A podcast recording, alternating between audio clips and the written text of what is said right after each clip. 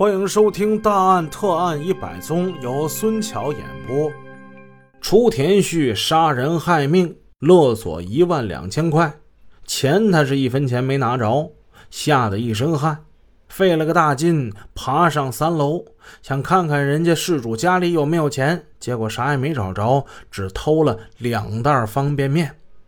初田旭他不甘心呐，第二天上午他又到地楼周围去溜达。闲逛，他想趁机敲诈一下。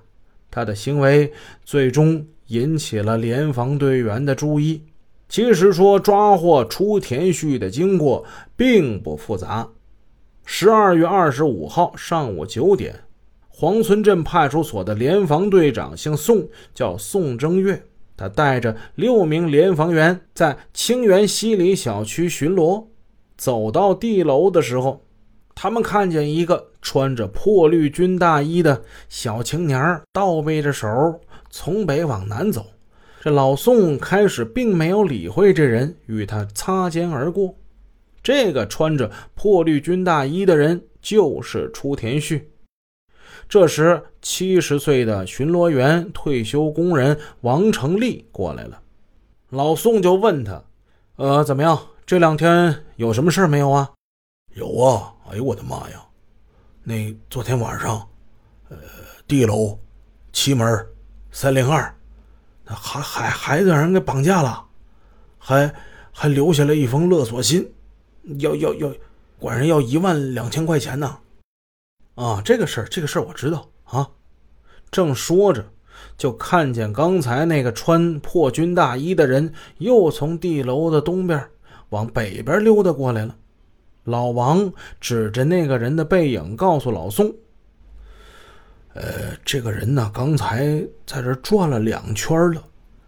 我就看这孩子，他贼眉鼠眼的，就是瞎看，老回头。我我我咋看着不太像是个好人呢？原来这老王也已经注意这人好一阵子了。这人很怪。”一会儿呢是往南走，一会儿呢又往北走，始终就没离开这地楼附近。走着走着又回头，回头以后又往回走，穿着一身军大衣，又破又脏。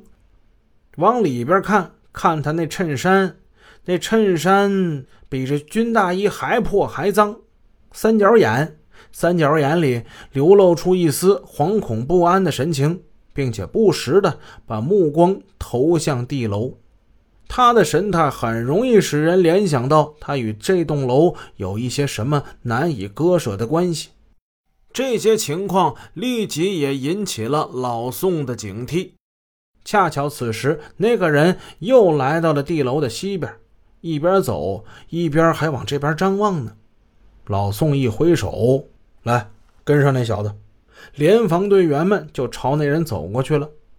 那人一见到有六七个人朝着自己奔来，惊恐地往前紧走。尽管是距离只有三十来米远，还是把他给吓坏了。老宋一看这小子跑，能让你跑吗？猛蹬自行车，别说自行车，那就是比腿快，追上了。哎，你跑什么跑？干什么的？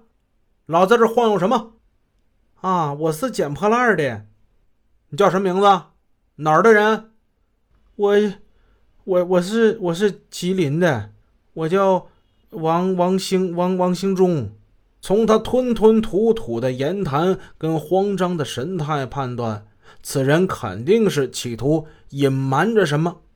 老宋果断的决定对他进行搜身检查，一搜不要紧。从身上先搜出一把铁锤，再搜出一把改锥，一根自制的铁签子。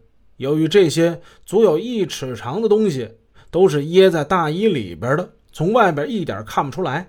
联防队员又从他裤袋里搜出来一支钢笔，还有两三米长的细电线。大伙儿一碰头，这小子不是个善类。把他带回派出所查一查吧。初田旭被带到了派出所，警方想起来，不是有一封写的歪歪扭扭的恐吓信吗？拿出来对笔记。警察不动声色。这样哈，我们这儿呢有一讲文明、懂礼貌的一宣传材料，您照着这抄一遍，一个字儿别落，好吗？没过一会儿，这军大衣把这字儿给写完了。警察拿到技术科进行比对，技术部门比对了眼前刚写的这宣传材料，还有那恐吓勒索信。经过仔细的鉴定，最终认定两份内容为一人所写。笔迹完全相同，至此此案告破。出田旭最终交代了绑架刘飞的犯罪事实。罪犯出田旭目无国法，为勒索钱财、绑架、杀害儿童，犯罪性质极其恶劣，手段十分残忍，情节后果特别严重，社会危害性极大。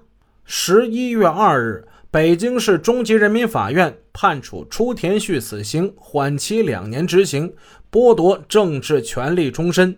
之后，北京市高级人民法院核准了这一判决。当初田旭在京犯罪的消息传回他母校之后，在校的师生们都惊呆了，他们怎么也不能理解这个平时老实巴交。说话慢声细语的学生竟会犯下如此的弥天大罪，他的父母姐妹也不能理解他们的亲人何以仅仅离家仅仅是四十天就变成了一个杀人犯。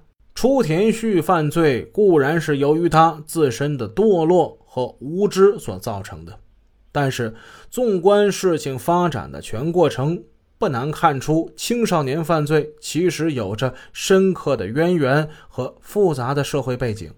假如初田旭当初不盲流到大城市，假如他不受到那么多暴力片的影响，假如他没有受到社会不良风气的侵蚀，假如他父母不是太宠爱他，而是严格管教，那么事情的发展很可能是另一个结果。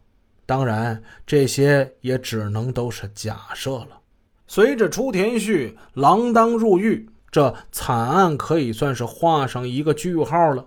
但是悲剧或许不会就此终止。在九十年代初的北京，这种盲流作案是不断的发生。愿人们记住这个沉痛的教训。好，我是孙桥，今天的案子就给大家讲到这儿。